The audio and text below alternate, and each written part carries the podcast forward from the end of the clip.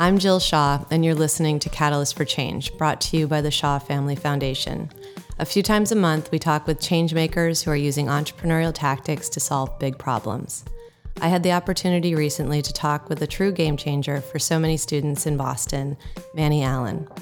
A teenage dropout himself, Manny runs the Re Engagement Center at Boston Public Schools and works with students who have dropped out of school. He meets them and gives them reasons to return to school with great success. I'm amazed by the work that Manny does, as well as his dedication and commitment to the students of Boston. Let's get started. Today I'm talking with Manny Allen, the co founder and director of the Reengagement Center at Boston Public Schools. The REC, as it is called, provides comprehensive outreach and counseling services to intervene with students who have dropped out or are struggling to complete high school. It was launched just over 10 years ago in partnership with the Boston Private Industry Council at a time when close to 2,000 students a year were dropping out of high school and never returning to earn a diploma. By 2016, Boston had reduced that number by 66%, thanks in no small part to the tireless work of Manny and his team. Manny has been working on dropout prevention and intervention in the city of Boston since 2006. Manny, thank you for taking the time to t- today to talk with us. Thanks for having me, Jim. So, Manny, we probably should start with you because your story is very important for context. I don't know it very well, so I'm excited to hear it. Um, but I'm guessing it's also ex- it's important to the success that you have in helping so many students return to school and get their diploma or their GPA. Um, you understand to some degree where they're coming from because you too dropped out of Boston public schools. Could you tell us a bit about your story? Um, my story is uh, typical uh, to a lot of the students that I work with. Mm-hmm. I never really liked school to begin with. Mm-hmm. I never mm-hmm. understood it. Um, I didn't understand how it played in my life. And when I became 17, which I thought I was a man at that point, right. I decided to pursue adulthood and leave school. Where were so? Where did you start when you were you started school in kindergarten, pre-K? Uh, yeah, kindergarten. Kindergarten, and where where did you go to school? Um, kindergarten was I believe it was the Winthrop. Yeah. Okay. Um, and then elementary, the first part of it was the Russell. Okay. And then I went to the Hernandez where I stayed until fifth grade. Okay. After that was the Mackey. Yeah. Um, and then I was then I went to the Wilson, mm-hmm. which was a behavior program that I was in for a while, lab cluster. Okay. Learned some lessons there. Um, ended up graduating from middle school at the Rogers. This is crazy. And then I went to uh, the then I, I went to the Burke, and that's where I dropped out. Wow. So okay, wait. Let's go back to the part where you were in a behavioral program. Mm-hmm. How did you end up there? Well, uh, so for me, I'm, I'm the oldest of seven. Okay. I should say, and um, you know, it was it was my mother. My she got remarried, but that was kind of challenging. Mm-hmm. And um, the longer the short is, I ended up playing a big role helping with my family. Yeah. So school was the part of my life that was actually, I guess, not serious because yeah. everything outside of school was serious. So I ended up using. I mean, right now I'm telling you as an adult because yeah. now I you know thought through it a lot. Right, but, right. But I, what I was realize what I realized is that I was using school mm. as a place to kind of let go. Yeah. Um, because at home I was responsible, helping raise my little brothers and sisters. Yeah you know that means you had to be kind of mature you had to redirect them so yeah. when i went to school i just kind of let, let go and um, that landed me in, in a behavior program so when you how'd your mom feel about all of this because if you were the oldest she mm-hmm. had a mm-hmm. lot going on still. yeah so my mother um, she didn't really understand it totally because like who I was at home and what she used to hear hear about my behavior at school did not match. Yeah. So of course she was um, disappointed and just perplexed to mm. be to be honest. Um, I mean, she understood it at some level. Yeah. But you know, she was just very confused, and and I I would even say that my teachers, some of them, yeah. um, kind of really knew who I was, but I just didn't. Yeah. I just wasn't connecting with school. You couldn't align with it. Mm-hmm. What? How, how? What was your mom's relationship like with school? Um. Well, not good because most of the times, I've been in countless parent teacher conferences. Yeah. You know, and that gets old after a while. Yeah. You know, and yeah. and I just would never connect and kind of never straighten up until I, you know, well, let me just say I, when I was in my when I was in my lab cluster, I thought it was ridiculous that I was there, and there was no way in the world I was going to behave in a behavior program. It just right. didn't make sense. So, so I just kind of went, I just went along with the program, and at a certain point, I started to realize like we when we when I was in that program, I started with decimals, Okay. and two years in, we were still on decimals. Oh, And after a while, I said, you know what? I'm really not learning here. Yeah. Like this is You starting knew to it. You become a could tell. problem. Yeah, and I was like, this is starting to be a, a problem. And then I kind of started to kind of rein my behavior in. Yeah. But then I realized how much of a habit I've gotten into just kind of misbehaving. Right. Um, so I, bottom line is, I I created a big incident. My mother didn't know this, but I, I created a big incident because I knew they would call my mother in, yeah. and You did this on purpose. on purpose because I I wanted to I wanted to get out of there, Mm-hmm. and I wanted my mother to sign me out. Um, so I, I brought her in, um, and I, I did that because I, I I forget what I did, but it was pretty big. Well, I, I knew it was going to be a big big meeting, and so it was myself, the director of the program, a lot of my teachers, and then I told my mother right there, I was like, "Ma, you know, sign me out. I'm not learning here. Like I'm not going to be successful if I stay here. I'm not, not going to be successful in life." it's pretty smart that you knew how to convene everyone, though. That was some of the skills that come along with taking care of your, your Yeah. younger siblings. Yeah. Um, but the interesting thing is, and that was like one of my first life changing moments because the the principal was there. His name was Mr. Stankiewicz. Never forget his name. It's re- really unique. But he looked at me in my eyes and he said, "Your son, well, my mother. He said your son will not uh, survive one minute in mainstream." Um, like I just was uncontrollable in his eyes. Way to set expectations, huh? Right. And I looked at her and and then I just remember her like pausing, almost like like she was kind of like listening to him a bit. Yeah. And then I said, I was like, Ma, you know me, like, you know, and then she kind of like snapped out of it Right. and, and, and decided to sign me out. So at that point, um, that's when I went to the, so my mother signed me out longer uh, at the end of eighth grade year. Okay. I finished at the Rogers. I did fine. I graduated. Um, But that sort of ended my um, misbehaving in school because I, I I promised that I would prove him wrong because I knew who I was. Yeah. So he said one thing and you said no, no, Yeah. no. I, yeah. So it was never a behavior issue after that. Interesting. However, I never really connected academically to school either. well, was the Burke very challenging? Um, the Burke had his own challenges back then. Mm-hmm. Um, you know, the, the Burke had lost its accreditation a few years in. Okay. How did you end up at the Burke? Is was it by choice or you got assigned? to I just got the a sign there. Okay. Yep. Just got just got a sign there. I actually uh, lived. I didn't live far from there. I lived down the street, so I, I'm guessing that's the reason why I got assigned there. Yeah. But um, but no, I, it wasn't like a high school wasn't like a forward thing like I planned for it. It was just it just kind of happened, and um, but high school was interesting. Um, first, it's the end of lines. Like you know, uh, elementary. The way I look at education is like elementary school is like less. It's just more lines Yep. and then it's less lines, and then you go to high school and there's no lines, and you can kind of go wherever you want. So that's kind of was like the big piece that I noticed about high school. It's just you can go anywhere, and, and um, it was fun, too fun, Yeah. um, for me, Yeah. and I, I really didn't know how to handle it. And it, it was fun because you were connecting with people that you liked socially. So it was more fun in that way, or how was it fun? Yeah, it was, it was more of a social Yeah. thing, but I guess what you don't learn or what you learn later is how to balance the social and academic part. But you, so, but it's interesting what you're saying about your home life was very complicated and it required a lot of you, and you needed a release. And the only time of day that you could release was in the daytime while you were at school. Right, and there's other parts of school that's safe as well. Like, um, if you're in school and you get in a fight, mm-hmm. someone's gonna break it up. Mm-hmm. You know, like you know that, and I and I, and I, think in, in some level, young people know that mm-hmm. when they sort of have conflicts in school. But outside of school, you're in spaces and places where the conf- there's no one to break up the conflict, Right. and it can lead to even death. So there's a level of safety in school in that way. That mm. there's always something to eat. There's always, you know, the, um, school is safe in that way. Yeah, that's interesting. So you, but you ended up dropping out of Burke. So what happened? Um, at the time, I just I just wanted to live my adult life. I, like I, I turned seventeen. You know, um, I, I think one of the byproducts of being responsible in your family is you kind of feel differently about yourself. I didn't exactly feel like a kid. Did you ever feel like a kid? Not really. Because you, really. how old is your next sibling? Uh, two years younger, but even to this day, they still refer to me as their uh, older brother. Like it's not a separation. Like Yeah. in my mind, we're brothers. They're like, no, you're my older brother. Oh, yeah, So it's yeah. always so it's always been that way. Um, but yeah, But from the age of two, you really weren't a kid because you just had seven. Uh, you had say- six other brothers and sisters. I would say honestly, it happened at seven. At seven is when my father left, and he said he was leaving, and he told me I was the man in the house, and I took that to heart. Wow. Um, so honestly, I, I would say that is when the mentality shifted in my mind, Hmm. and I've pretty much been upholding that since since that day. That's amazing. Um, did you did you work also?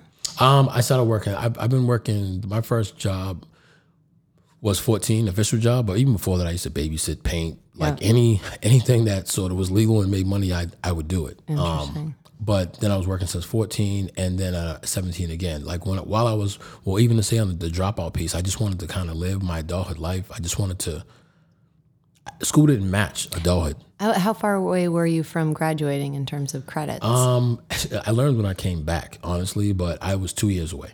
Okay. Um, when I when I dropped when I dropped out, were you in your junior year at the time when you dropped out, or did you? um, no, I was more of a sophomore. You're a sophomore. was a okay. sophomore. So you so you theoretically had, knew you had two more years left to go. You had two more years left of credits. No, I didn't know that. Oh, you didn't know that. No, I wasn't really following it. I, Okay. I, I learned when I came when I came back and I returned. Yeah. You know, then my guidance counselor sat me down and said, "Hey, you, you know, you have two years left," and that was kind of like the the Matrix moment. You know, where, where you take the red pill or the blue pill, and then I was like, two years, and you know, when you're young, Yeah. that's like, and I was 19 at this point. Yeah. So that means I'm gonna graduate when I'm 21. That was like scary. Yeah. But what I told myself, or, or what got me through, was I said, "Hey, you know, you kind of um, while I was out, I tried to work. I tried to live as an adult. I tried to. I lived with people. I tried to get my own apartment. Realized I didn't have enough money. Like all the adulthood things kind of hit me in my face. Right. So when I when I made the decision to go back to school, I said, "Hey, you know, it's not really about being adult by age. I want to be able to move like an adult, like Right. a grown person. In Right. order to do that, all the all the grown people who I seen who who uh, were doing something at least had the high school diploma. So what was it in you that allowed you sound like a very good observer of other people and and of your surroundings. And so what were you observing that made you realize that a college or a, high school diploma was important? Well, there's a lot of things. When you're out of school, the adults around you, they either literally talk to you or they give you this kind of look, like you're supposed to be in school. You know, because most won't engage you, but you but you know that they know that you should be in school. Right. So that was the first piece. Um, the second, a lot of adults who I was talking to, um, they they were like telling me what they would be doing if they was my age. Oh, And a lot of these things would have to do with high school. Oh, I'd still be playing basketball. I do this. I do that. If I had it to do over again, so much. If I had it to do over again, I had it to do over again. And then at one point, it snapped, and I was like, "Hold on, I am still these ages that you're saying." Right. You know, that was a sort of another piece. I worked at Walgreens for a while, um, and Walgreens was an interesting experience because one, I just was trying to live a teenager's life, and I from week to week, check to check, I just you know it wasn't making sense. Like I would get paid, Yeah. buy like a pair of sneakers or an outfit or something like that, and then I was just broke again. Right. you know? So that was uh pretty uh enlightening. The second thing is um is you know my one one day and this is another life-changing moment for me um my manager someone had stole like so back then pdas or palm pilots were like big expensive items Yeah. Yeah. in Walgreens. So those were like hundred dollars each. So someone had stole one, and he didn't know who it was. And he pulled like I was in the office one on one. He pulled me in there. He was holding the wrapper with a pen, and he said, "You know, if I sent this to the police station for forensics, you know, would I, would I have, would I, would your fingerprints come up on it?" The first one I'm looking at him, I'm like, "Listen, like." Police aren't worried about your PDA, first of all. That's what I was thinking, like smug and young. But he said something really interesting. He said, he showed me a stack of, of applications. And he said, I can call anybody in these applications, any one of these applications, I can call them back and they'll be here tomorrow. Mm. You know, and he said it to kind of, you know, check me a bit. Right. But what he really told me is that my job was, I was easily replaceable. Yeah. And I actually listened to him. And it's like, you know, because I, said, you know what, you're actually right. Huh. I, I, you know, and, and that, that was kind of scary to me. That's so interesting. It's almost like you were gathering stories to convince yourself that going back to school was the right idea. Well, that's how I learn. I'm, I'm, I'm because I've always been respectful. and I listen to adults. I can listen to other people's stories. Let Yeah. people tell me things. But Yeah. when I go through things and I experience things, I learn the best. Yeah, yeah. Well, yeah, I think that's Yeah. probably true of, of everyone. So, okay, so you dropped out, so you went back to school. Did you finish at the Burke? I finished at the Burke. Um, So you got you graduated, you got your diploma. well, yeah, I graduated, but I, again, I wasn't thinking about the next step after that. Um, and my guidance counselor, he always told me that I was intelligent. Um, he's like, man, you're intelligent. Um, you're bright. He, he and you know, he would always kind of like look out for me. And then my GPA was horrible, by the way. It was a 0.4. Um, Wow. well, I had straight F's for a lot low. of years. I had straight F's for a lot of years, and I was absent and a lot of other things. And you know, it doesn't really matter what work you do if you have. I mean, it was a six year period that I was in high school. So Can we just stop for a second? So Mm-hmm. you, this is amazing to me that we can. I've never, I honest didn't know this until I got Mm-hmm. into this work that you can just move through the school system with straight Fs, well, but you get like promoted because of age. Well, not really. Um, Okay. there, there's a point when you fall off a track. When you fall off track, where you're not actually, you're not cohorted with your with you're not with your cohort anymore, right? But you still have to be in school, Yeah. right? So just because your ninth grade class or they're not all eleventh graders, you're still in the school. Okay. So it's it's more like that. Okay. Okay. So you had a point four GPA. You were going to graduate from high school, and were you planning to just go back out into the world with your? I, I didn't have a, I didn't really have a plan, Yeah. um, and that's what my guidance counselor said. Um, we went to a, a, a um, school visit, a college visit at Fitchburg State, Okay. And so he pretty much propped me up. He said, "Hey, I, like I know this young man. He's very smart. He's like, why don't you give him a chance? I got an interview like right on the spot." And I just remember, you know, the, the gentleman asked me. His name was Malcolm. Um, no, excuse me, Rod. And Rod asked me. He said, "Hey, why should I let you come here?" And, I, wa- and then I was like, "Listen, if you come here, I will." I was like, "If you let me in here, I will finish." Um, and I was like, I will not drop out. I, I will finish. I will complete. That's pretty much it. And I looked him in his eyes and I gave him some writing samples. Um, and then, you know, and then I was, I was, um, he let me come in. But you know, I, I, the reason why I'm pausing because I just thought about another moment that was really interesting. Yeah. So when I first went to the college visit, I didn't actually visualize myself or understand myself to be a college material. Yeah. But I remember sitting in a class, and you know the professor was teaching, and it was I, I my degrees in my undergrad degrees in computer information systems, Okay. um, and it was actually one of the professors. So as we sat in the, the class, I was watching him sort of go through the, you know his lesson on the board, and I was actually following. Interesting. And then I was like, like I get this. So if if this is what college is, like, and I, I actually can do it. So I went from like not thinking or caring about college, and I remember on the bus ride home to actually wanting to, you know, get accepted. So I was actually nervous about not getting accepted, and this happened in one day. wow. So that was pretty uh, that was pretty interesting. But that's the first time I actually visualize myself as a actual college student. Because honestly, growing up, and again, it's funny that I work where I work, like right now, Northeastern University, because when you live in a neighborhood, you see the college kids at Ruggles Station. Yeah. You know, and they're always different than you. Right. They seem different. They have Right. different purpose. People regard them different, and I never really associated myself with you them. couldn't align with that. No. And then someone put you in a place where you could be in those shoes, and all of a sudden you had the ability to manifest it for yourself. Absolutely. That's super cool. So you went to Northeastern after and got a master's degree? I got my MBA. MBA. Oh, okay. Oh, wow. Okay. So this gets to the entrepreneur start part of your story because you helped to start the re-engagement center. Yes. Okay. So take me through what happened. You graduate from Northeastern with your MBA, and then what? Uh, the funny story was that I was having a conversation with my now wife um, then, and she picked up this article, and it was this gentleman who ended up being my coworker now, Sean, Sean Brown. He's actually the executive director of BAM. Okay. But, yeah. Oh, right, but so he, he was um, doing a fundraiser, and then she and my wife was like, you know, this. Um, she's like, you know, this is kind of like you. Like all the kid, the kids in the neighborhood know you by name. You know, they always kind of approach you. She was like, this is kind of what you should be doing, like not what you're doing now. And then she ended up like just hopped on the internet, researched the company, and it just so happened that they were in the beginning of doing this dropout work.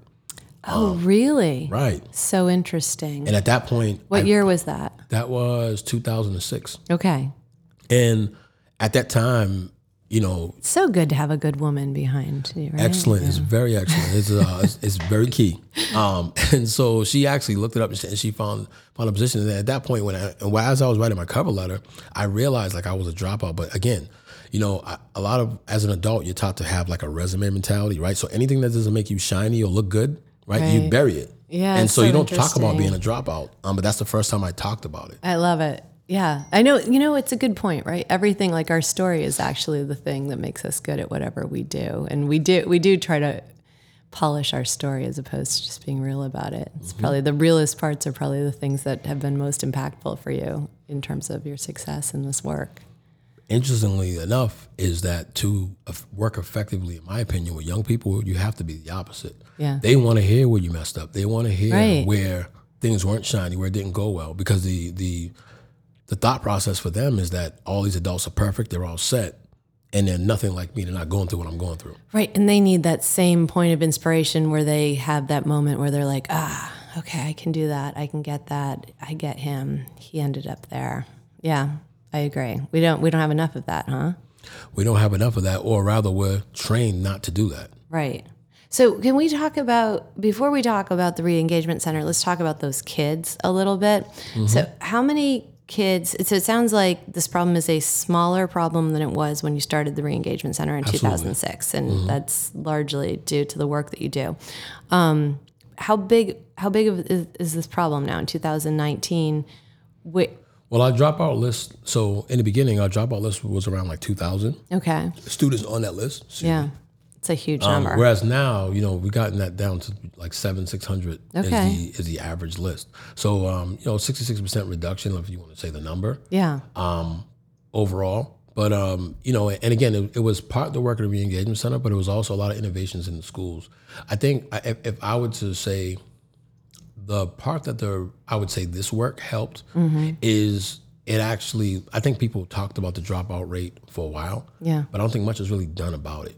You know, and and what I appreciate about this work is now you can actually talk about it positively because there's, there's a, a semi solution as well as other things that are happening inside the schools Right. that that um you know people can openly talk about it now because there is something that we're doing. Do you think can we identify kids? To, do do you think there's a pattern to kids pre dropout that we can identify when students are in crisis that could lead them to dropping out, or is it kind of scattered and I think different? th- there's a subset of students. I think it breaks it, it, it um sort of breaks in categories. yeah. Because there are some students that we've seen were struggling since middle school. Okay. Right? And there's uh, early warning indicators that Right. show you such.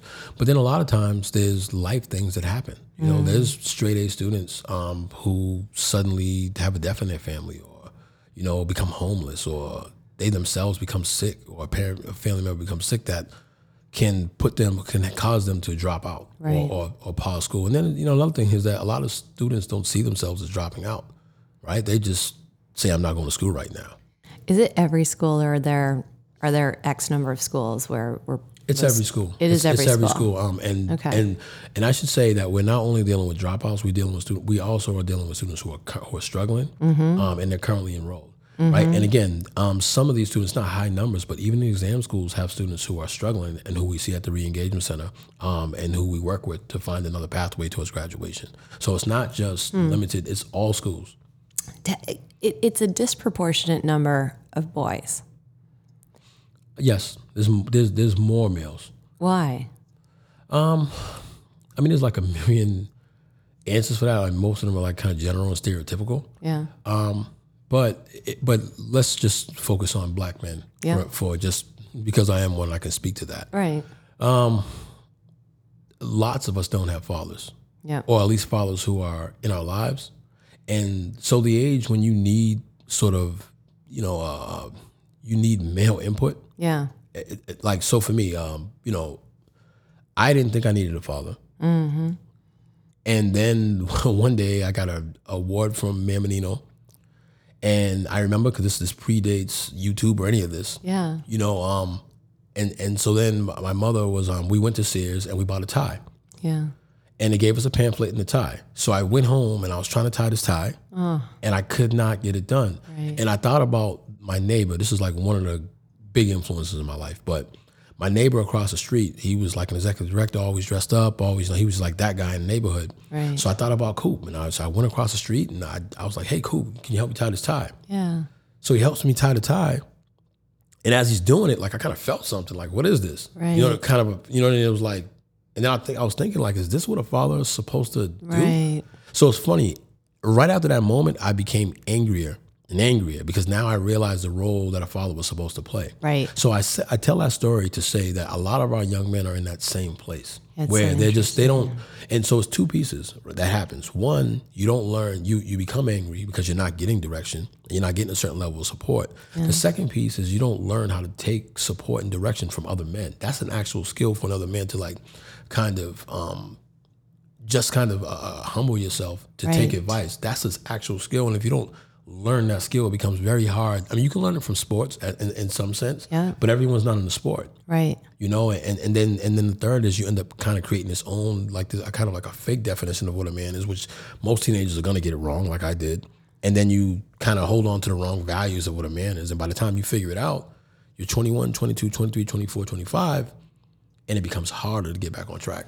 Yeah, it's, so, it's such a crazy thing though, because how, I mean, given that it's mostly women in the lives of young black men, is this true? Of, because it's black and brown boys who are the both. So it's Yes. similar circumstance. Are there, so I think this is why things like BAM are so important. Absolutely. um, Becoming a Man, which is an amazing organization. But are there skill sets or supports that we should be giving to the women in these boys' lives as well to try to? I support them in, in those ways and to inform them in those ways, and it's probably got to be so hard to not. it's a tough run, a you know. role model. It's it's a tough run, you know, because you you you kind of get to to bigger systemic problems, challenges, right? Because Right. some of these things, you know, then you get back into teenage pregnancy, you know, Right. and, and and things like that. Because a lot of some, uh, many of these mothers had children young. Like for my mother, I'm exactly 20 years younger than my mother. Yeah. you know, which is not a bad thing. Right. But it's it's you know you're sort of in your own developmental stage yourself. Totally. Yeah, right? yeah. Your like your brain hasn't even finished developing.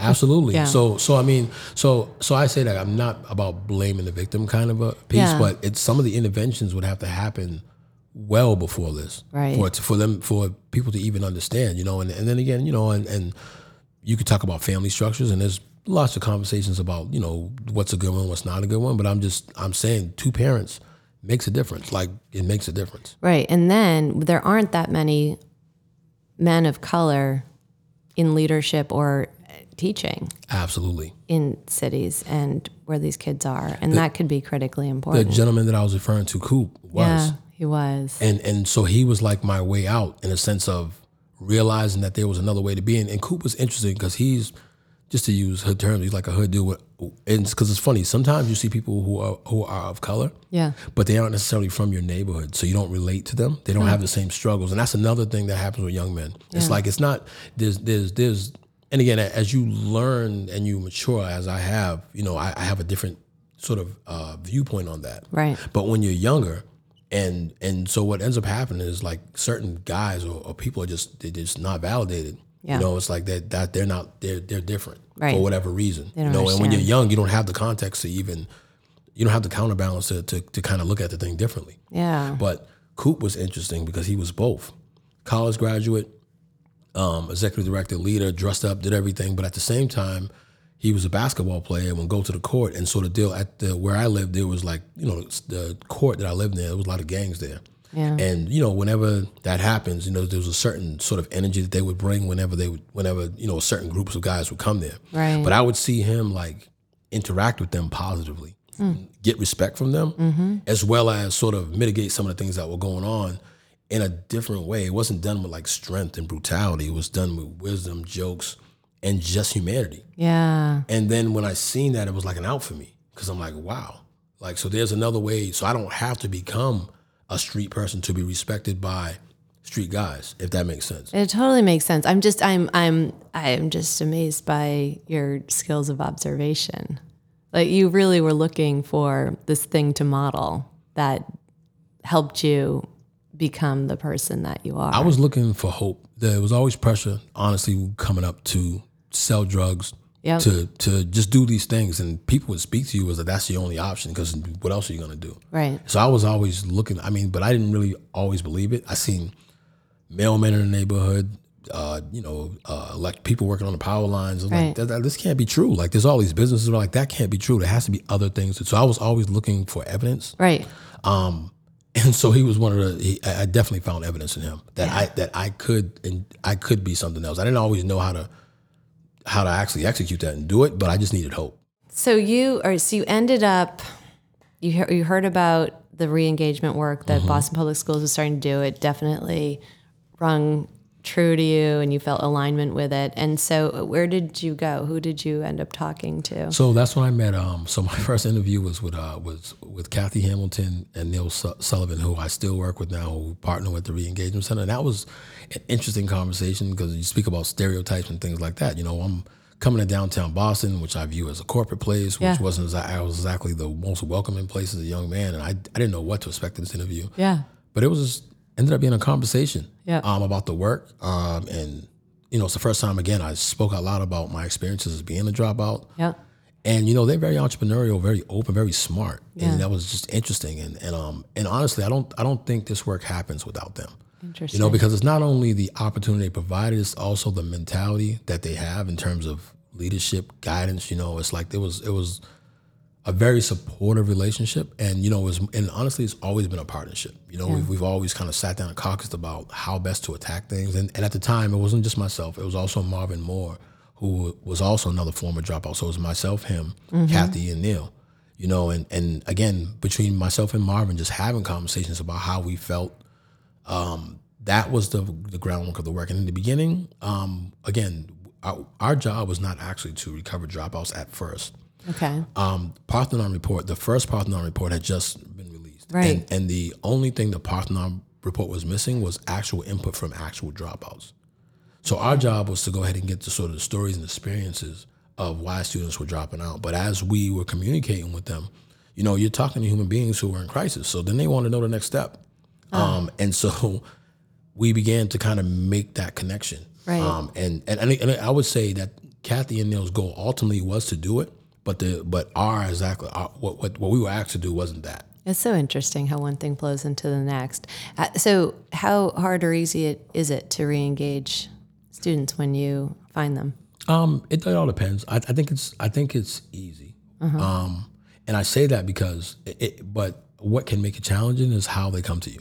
Yeah, So there's kind of two. I'll, I'll just break this into two simple categories, right? There's those who are told or forced to come to the re-engagement center, right? So that means they're on probation, they're in court, ah. a parents force them to come to school, told them like they have no personal buy-in or understanding on why they're there, right? Right. You can it, you can recover students like that because you can have the conversation, you awaken some things, and then they can buy in.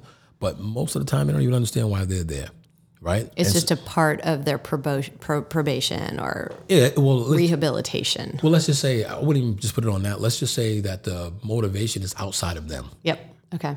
Right. I'll put it like that because it can be a lot of different Okay. things. And the second of the motivations inside of them, you know, um, where they have some things they're trying to work on. They have some goals already. They have some ideas. They have some hope, Mm. right? They, they're coming there with their own energy. They're just kind of looking for a direction Yep. you know and and so those are the, the the meetings that i would say are pretty easy because literally it's showing them where they are Yeah. showing them their their options right you're modeling to them right there like we always start with our stories and you know sort of um you know what our experiences were Yeah. you know and then it's just really about telling uh, telling them the road and the timetable And that could be what, what is the average student who's dropped out? Is are they one or two years away? two from- years off track. I would Yeah. say the average Yeah. student who who uh, who dropped out dropped out, but out. But then the other thing is you'll see a student who has one or two classes Okay. and had no idea. The other student, there's Wow. other students who really? happens all the time. It's amazing that there is no tracking system that helps kids stay aligned to where they are. It's it's not that it's not necessarily that there isn't a tracking system. Yeah. It's just that young people don't care to track. Yeah. Like like you, you when you break into a teenager's mentality, Yeah. right? Their parents or people around them are, are handling these things, right? When I was young, I didn't think about my dentist appointment. Like that was my mother's or Right. toothpaste even, right? That was my mother's job to have a toothpaste there and tell me about the dentist appointment. That's not my thing. Right. And that's how young people kind of flow. So and and adulthood in adulthood, you know, and I remember when I first had the conversation with my mother about having my own social security card, having my own paperwork, right? That transition for many of them hasn't happened yet. Like to me, you're not really an adult um, until you actually own all your own documents, like Yeah. they're in your possession. Right. You know, um, and because once that happened to me, once I really started to feel like an adult, I took all my paperwork back from my mother. Like, this is I need to have my own stuff. Yeah. I can't check in with you to to do this. And but young people haven't gotten there yet. So Right. when I, when we talk about the grades, um, they're in school Mm-hmm. and they're just being in their mind, like the guidance counselor would tell me what class to go to, and then hopefully these classes will stop one day and I'll graduate. And you was that the end game for you? Like the hopefully I'll graduate. It wasn't. Do you think for many of these kids, college is not yet on the radar screen? It's really just maybe I go back to school and get my high school. Um, yeah, for some, for some it is, for some it isn't. I think it's more of you know success, right? The the the what is the actual definition of success? So success, and this is something that you know we do a little bit of in our conversations with young people. Is really trying to help them define success because mm. success is like undefined and it's almost like a place that one day I'll reach. And when you reach there, there's like some money there and, and a little bit of independence. So I'll be able to do whatever I want to do. I have my own car, house, and I'll have some money and I'll be successful. Yeah, But that's a concept. It's not, they don't really connect it to anything. They don't Yeah. connect it to their behaviors, yeah, you know? And some, you know, say, hey, well, they associate college loosely with success. Yeah. And that's when some of them, because they say, hey, you know, like high school, the re- even high school itself, right? If you ask the average young person what high school is going to do for them, yeah, they don't have an answer for you. Like I had more of an answer because once I dropped out and I went back, I actually had a purpose right, while I was in school. But most students don't, you know, or it's it's outside of them or it's not clear. Hmm. And that's not true for all because some students are very. They say, "Hey, I'm gonna be, a, I'm gonna start my own paper one day or my magazine." Like you have, you hear students who are pointed like that and they know and, and they start making the connections to, Right. to the point where they even know what school they want to go to. But that's not most students. okay. And then and then so the is the reason that the list hasn't gotten down to zero is because are the students who are left on the list the ones who are it's not inside of them it's inside of someone else who's putting them in front of you. Well, I think I think the list was larger in a way um, in 2006 because I, I I think there was less of a coordinated effort around young people. I think that what what we were able to do over the last decade, um, we're more or less dealing with the harder to place now, okay right? Which means that they're chronically absent. They may have IEPs. Um, they may um, be uh, have EL, and they may speak and have another primary language, Right. right. So, and that's not all of them, but a lot. We're starting to get into a more specialized place than where we were before, right? Um, I've I've had one situation where I remember this was the day. Was, I, I don't know. This was the day before graduation. I had a student come in, uh, sit in front of me, went through the whole transcript and was like, "You have all your stuff. Like you can call your family. You're gonna graduate tomorrow." And they were like totally surprised. Like this. So this here's a student who, and the student must have been out for like a, a year or two. wow So this student was walking around with all their credits and didn't even know it. Um, wow So so again, and this is early on, you know, when the list was large, and you you you get a lot of situations like that. The other thing I would say too is when schools. So when a student has one or two classes left, they don't. The way school is designed is that you are to attend school the entire day.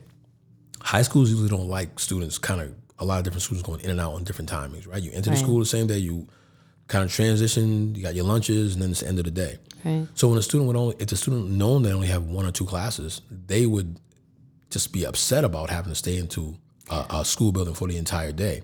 right So that's when, and so when one of the things that happened um, was credit recovery was introduced because that wasn't always there. That's online classes. yeah So that helped a lot of the students who only had one or two classes left. That's the first thing that uh, Carol Johnson um, figured out from the Parthenon report that there was just kind of low hanging fruit of students who only had, had all their MCAS.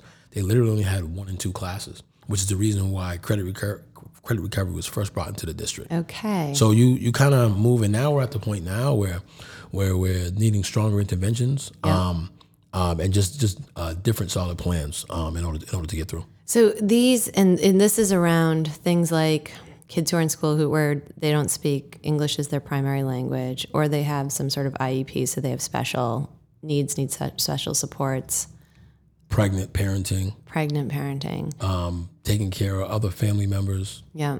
Uh, And so what what is the that's so that runs the gamut in terms of solutions, I guess. Are there cities that are doing this well for for that cohort of students? Um, there's other cities. Since um, we were one of the first three who started the re-engagement center, um, it was us, uh, Portland, and Philadelphia. Okay. So I would name them as stu- uh, other, uh, pretty much have the same um, longevity as we've had doing this work. Yeah. So, um, but yeah, there, there are plenty of cities. Um, I, I want to say there's now there's 60 cities. Um, I wouldn't. They're not all directly re-engagement centers, but they're doing this type of work um, nationally. It's amazing. And do you, um, I- I'm a huge fan of Boston Day and, Day and Evening Academy, Mm-hmm. which is a school kind of set up for kids like this, right? Yes. Who are, and do we do we have enough of those sorts of schools in the city of Boston to catch or bring back kids who Um, are so- being reengaged? You know, and so I'll say this: um, my viewpoint's kind of skewed because most of the students that I deal with are at risk. Yeah. Um, so I just want to say that Yeah. because sometimes I speak generally, but I'm talking about the population that I work with. Right. So I would say no, there's there's not. But that argument, you know, but that brings the argument of what do you do more of? You know, do you do you uh, sort of uh, take the challenge where it is, which is in the current high schools, or do you sort of build more alternative schools? I think that I think that once students get off track, they need. Um, I, some students can recover in high school, but many in a tr- traditional school. Yeah. But many struggle with that. Well, what I love about BDEA is that, from what I understand, if you walk in that door, they know who you are, they know where you are, they help you understand who you are and where you are, and you don't leave until you have a plan. Right. And I think so so in talking about like, you know, your vision for where you're headed next, I think they do they try to do a really extraordinary job at that. And so you know, I wonder if that that programming is built in to any school where kids who are reengaging end up so that they have it's almost like you need an extra level of supports to make sure. That's exactly what's needed, um, and a, and a different viewpoint. And it's funny, and the, the and it's weird because as adults we do this, right? We focus on academics, but and, you know, but the message that I say, and, and this is where Boston Day and Evening schools like it excel, is that understand that kids don't care about school Yeah. like per se. It's like when you say school, like it's important. It's not important. It's important what the school will do for me in, in my life, where it will bring me, not the school. Right. And it's and it's simple and nuanced is, is what I'm saying is like the approach is different. And, I, so in large district schools, don't get me wrong, you have extraordinary teachers in all schools. Yeah. And you know, and you have students who fare well in that kind of environment, that kind of mentality. Totally. But for the students who have already failed and are showing signs of failure and have already disconnected, and this is again, this is why I relate to this because when I was getting those straight Fs, I disconnected from school, Right. And I was for, and I was forced with a, a decision point: Am I actually unintelligent, Yeah. Or does this grading system not represent who I am? Yeah. So I said literally in my mind, like F doesn't mean anything because I've, I've I've had Fs and passed the final with a good grade. Interesting. So I just disassociated, disassociated myself with grades, and so I say that to say that when you're talking to when you're talking about the, the importance of school to someone who is not having success there, they Yeah. have to disconnect from it. Right. To bring it back to your point about Boston Day and Evening, schools like that focus on sort of hope, belief, in other pieces. Right. So then you can go back and focus on academics. Well, yeah, the other thing that I think we kind of comprehensively do, don't do a great job of, especially in more traditional schools, is embracing failure and, and helping reframe failure so that students understand where where they still need to work in order to get over whatever hurdle it is. You know, Right. this whole notion of grading seems so finite and it should just be this perpetual circle that says okay and now here's where you are and now here's where you are and where do you think you need to go in order to get to wherever you want to go next Absolutely. Um, so I, I just could you talk a, li- a little bit about some of the tactics you use to convince kids to go back to school a couple of our staff went out and did neighborhood canvassing with you i, I know i think the mayor has done that Yes. also Superintendent last. is that a superintendent? Okay, so how? I mean, does that work? Is that is that one of your big strategies? That's one. Um, That's there, there. There's a couple of uh, things that go with that. One is just general awareness. Yeah. Um, when you're out of school, like young people feel like you don't care anymore. To have the mayor and the superintendent show up at your door and welcome you back to school, like that means something to uh, to the student, to Yeah. the parent, to the neighborhood. Like I remember, I remember we were uh, we uh, one of our stops was canvassing in Dorchester, um, and you know when the mayor was ringing the bell, like pretty much everyone stuck their head out the window. You know, and it's like, what's happening? And that's that's usually they didn't know whether it was something good, something bad. Like, did you really Right. understand? And as people were listening to the conversation, you know, the messaging that that sends Yeah. is that this is important. Right. You know, it's important to that one family that you're talking to, but it's also important to the neighborhood to know that the school system is doing something for the students who aren't there. So one of the tactics is just sort of changing the idea of dropout. And we use dropout, by the way, because that's the, the term. Yeah. People don't exactly accept that term, and it's very negative. It's very negative. It's very negative. That's such a good point. You know, um, and so students. So technically, I mean, I use the term because it's the term everyone knows. Right. But but my real working definition for dropouts are students who students have left school without graduating. Right. Right. Because that that's really what it is, That's and you just have is, to find out why they left school. Yeah. You know. Um. But but I, I'm but I, that that's the one of the tactics. Um. Uh. In terms of the door knocking piece. Uh. The other, and I would say what we did differently is we did a list of the, both the students who dropped out, but also those who are chronically absent. Um, and we looked at the students who were like like uh, borderline because it, sometimes students are in school but they're not there. Basically, you know, like we was talking about early warning indicators, Yeah. you know that if they stay on this line, they're going to eventually drop out. Right. So we started talking to them as well, um, and just sort of just a really, really simple message of you know, kind of you was on the list, you know, um, you kind of struggling with attendance a bit, but here's the, some of the here's some of the importance of what it can mean if you improve your your attendance, Right. Right, because half of the battle is just coming to school, Right. Like if we if we have a student in school every day, you know, then you can there's interventions around this around in school that you can do, but if they're not there, that's a different issue. So that was another one of the, I would say, sort of preventive um, measures. And one of my coworkers, um, Brian Marks, sort of heads that point up, um, heads that work up. Um, so we, so we sort of uh, kind of uh, joined forces and um, attacked both of those lists on that day. That's such an interesting point. It's almost like there should be some sort of notion of re engagement even before kids disengage in every school. That there, there's some touchstone that, you know, if you're feeling a certain way, if you have certain EWIs, if, you know, if if you're feeling like it's not a place for you that you could kind of go to and have the supports that you need because right now you have to do so much of it after the fact but if we were doing a little bit more of the work that you're doing now in the schools every day Right. it might also cut the number down Right. I think um, you know it's, it's interesting. So um, Tommy Welch is, is uh, the academic superintendent who is running alternative ed right now. Yeah. Um, and so these are the conversations that, and he's also heading up the work groups. yes Um, so this is this is a lot of the conversation that's happening. Yeah, right, Right right. now. Yeah, I, I think it's very interesting. I've been talking to him about it as well because, if you know, I, also notice, you know, being very engaged in the corporate world in Boston and knowing what corporations need in terms of employees of the future and things like that. I feel like they can define it really well, and in the schools we can define where we're being successful and where we're having problems. But there is no like great connectivity between the opportunities that corporate America or corporate Boston are creating and pathways for kids to see themselves in those roles and know that, oh, if I achieve X, Y, and Z, I have the opportunity to apply for those things. And, and so I almost feel like there's a little bit more we could be doing to bridge you know, the conversations and the opportunities between those two worlds and make it feel like more like one world. I think part of it, you know, again, and I always drag things back to the sort of teenage lens. Yeah. Is it?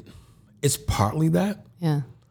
But then it's partly even understanding what that would actually do for you. Right. And right? That's a good so, point. so like one of the things I say to young people, a feeling that they, that they get is like, you know, so when you walk through the mall and you have no money, yeah. right? You're looking at all this stuff that you just can't get, Yeah. right? Right. And it's like, don't you want to like end that feeling? Yeah. Because that was like one of my childhood feelings, right? And so, you know what I mean? So it's like they don't always associate the feelings that they're having, right? And, and that's and I know I'm keeping on the, the negative point of view, but even on a on a positive, let's say the statement of, you know, sometimes wouldn't you just like to say, hey, ma, I love you. Let's go to Cheesecake Cake Right. Factory and pay for it. Right. Right. Like Right. like let's just enjoy a movie together. Like don't worry about it, ma. I got you. Right. Like don't you want to have that feeling? Like, but you don't necessarily associate doing work, finishing school, and getting in sort of one of those corporate arenas that you were talking about with that feeling. It- It's totally disconnected for a young person. They don't connect them.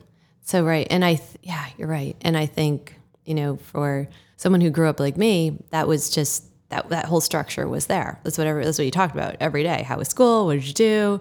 How did you do? And you did all of that because the next step was college. Because the next step was you were going to get a job and be like one of these people that you grew up with. But and even job and career that's another Yeah. scary piece right? Right. because um as we was talking about the the adults that I was talking to while I was out of school another reason why I wasn't exactly enthused about school is when people communicate like for me I love my job I love what I do I love everything around it you know even when I'm having a bad day and I'm going like it's it's more like all right I'm, I'm happy to go to work Yeah. most people were communicating their jobs negatively. They were upset Saturday evening when they thought about Monday, Yeah. you know? And so, and most of the times because they were in jobs that weren't careers and weren't really, uh, weren't really connected with their skills and abilities, right? And I think that's the difference, right? Um, uh, what a job can do. Like, so, and again, you know, the thought about jobs, but when you love what you do, you don't have the same feeling about going to work. Well, right. I mean, there, yeah, it's so it is so true, and that- that gets into a much bigger topic about like this pervasive depression and sadness that you know is Exactly. in all of our communities, actually. Exactly. Um, well, let me ask you a big question. Mm-hmm. So, if you had a magic wand and everything that needed to happen to fall in line so that dropping out or disengaging from school would just became a thing of the past, what what are the things that would need to happen to make that true? Um, one, I don't. I think that there's. I would just say that even though I would love to for it to be like that, I don't think that would ever happen because I think there's always going to be, be people in crisis. Yeah. So I think the first setup was that we actually have a reaction like the re-engagement center and other things when that mm-hmm. happens, right? Mm-hmm. But what what you're really getting at is how can we lower that to the point where it's really really manageable and we're really just dealing with actual crisis. Um, connections. I think education in itself leaves it too much to the individual to make the make the actual connections to why it's important. So I mean, I've always been a why person. Um, some of my best teachers, you know, when you ask a teacher like, "Oh, why is math important?" It's like because I said so, or you know, just like or almost almost an answer like you're supposed to know, like you're just being a jerk. Right. The best teachers actually challenge me and say, "Hey, you see that cell phone you're holding in your hand?" So it's the it, so there's these concepts and these mathematical uh, algebraic concepts is what makes that cell phone work. Yeah. You know what I mean? And and they would always hit me with that. Um, so so I'm saying is like that took me from like being a quasi jerk to almost say, oh, that's that actually makes sense. Yeah. How does Right? that? Right. And the more of those things that I when I look at my trajectory outside of school, um, my trajectory through school, Yeah. right, was more about me finding reasons to connect to it. Yeah. So if so to ask the big question, there has to be more of those things happening in school. Students always say it. I don't learn about I don't learn any financial information. Um, I don't learn I don't this is irrelevant. I don't learn the things that I actually want to learn. Right. So, you know, I I would do more to do that. Like I mean, you have BAM, you have other uh, other um, organizations that are doing this, but that's the sort of quintessential piece to be able to ask these stu- answer these questions for students. When a student says, you know, education is not relevant to me, and by the way, the students who are saying it in a real way and acting on it are largely urban students who who are um, from low in- in- income families. So you got to realize, even though it might sound kind of jerkish when they're saying it, Yeah. No. it's coming from a real place. That's like they actually don't see why it's important. I mean, you get a high score in the MCAS, like the what did does your skin same change color? You like a sign on you? Like no one sees that. Right, you know, they see like a pair of Jordans or like some nice clothes or you know, like that's what you see. Right, that's so right. so they're not so so I guess what I'm trying to say is I think and again that's when Boston Day and even a lot of alternative schools do a better job I would say um, by design with that. Yeah. So that's one of the the, the the the biggest pieces that I would start first. Yeah, and I think that probably ties to one of the other working groups too uh, around guidance counselors and our need for having many more mentors, folks who can guide us, folks who can help us see the story, who, who can connect dots for kids and answer questions like that in a way that engages the student and gets them excited to be where they are and, and doing what they're doing. internships um, as well. Um, when you think about alternative design, like there has to be a bridge between uh, being able to earn credits and actually doing something that earns money at the same time. Yep. You know, um, and, and I, I, used to, I used to have a mentoring program myself, and it's interesting because I had the act, I had the academic view, I had the mentor, we had mentors, right? Um, yeah, we had we had uh, academic view, mentors, and then we also had internships from them. So when you have that conversation um, with them, you pretty much have like command of their whole life almost to like oh the viewpoint because all viewpoints don't match. Who I am in school is not necessarily who I'm at at, at work. It's not necessarily representative of the personal issues that I'm going through. But it, but but I would say that's probably where a therapist would help because you would almost crash all those worlds worlds together and have a conversation about it. Yeah, yeah, I, yeah. You know what? That's that's a really important point. The that it's the 360 degrees of the student that we have to pay attention to, not just this finite slice. Thank you very much for joining us today. We really appreciate having you here to talk about this. It's really important work that you do. And thank you for having me. Thank you for everything that you do. Thanks for listening to my conversation with Manny Allen from the Reengagement Center at Boston Public Schools. I think that it is amazing that Manny is taking his own experiences as a disengaged youth to help students who have left the school system return and achieve their high school degrees and set productive paths in their own lives. Boston is very lucky to have Manny at the helm of the REC, and the center's success is admirable and replicable in other cities across America. I hope that you enjoyed the podcast, and if you did, please feel free to like it or share it with your friends and community. If you have a question, a comment, or a catalytic idea, please reach out to us at info at shawfoundation.org.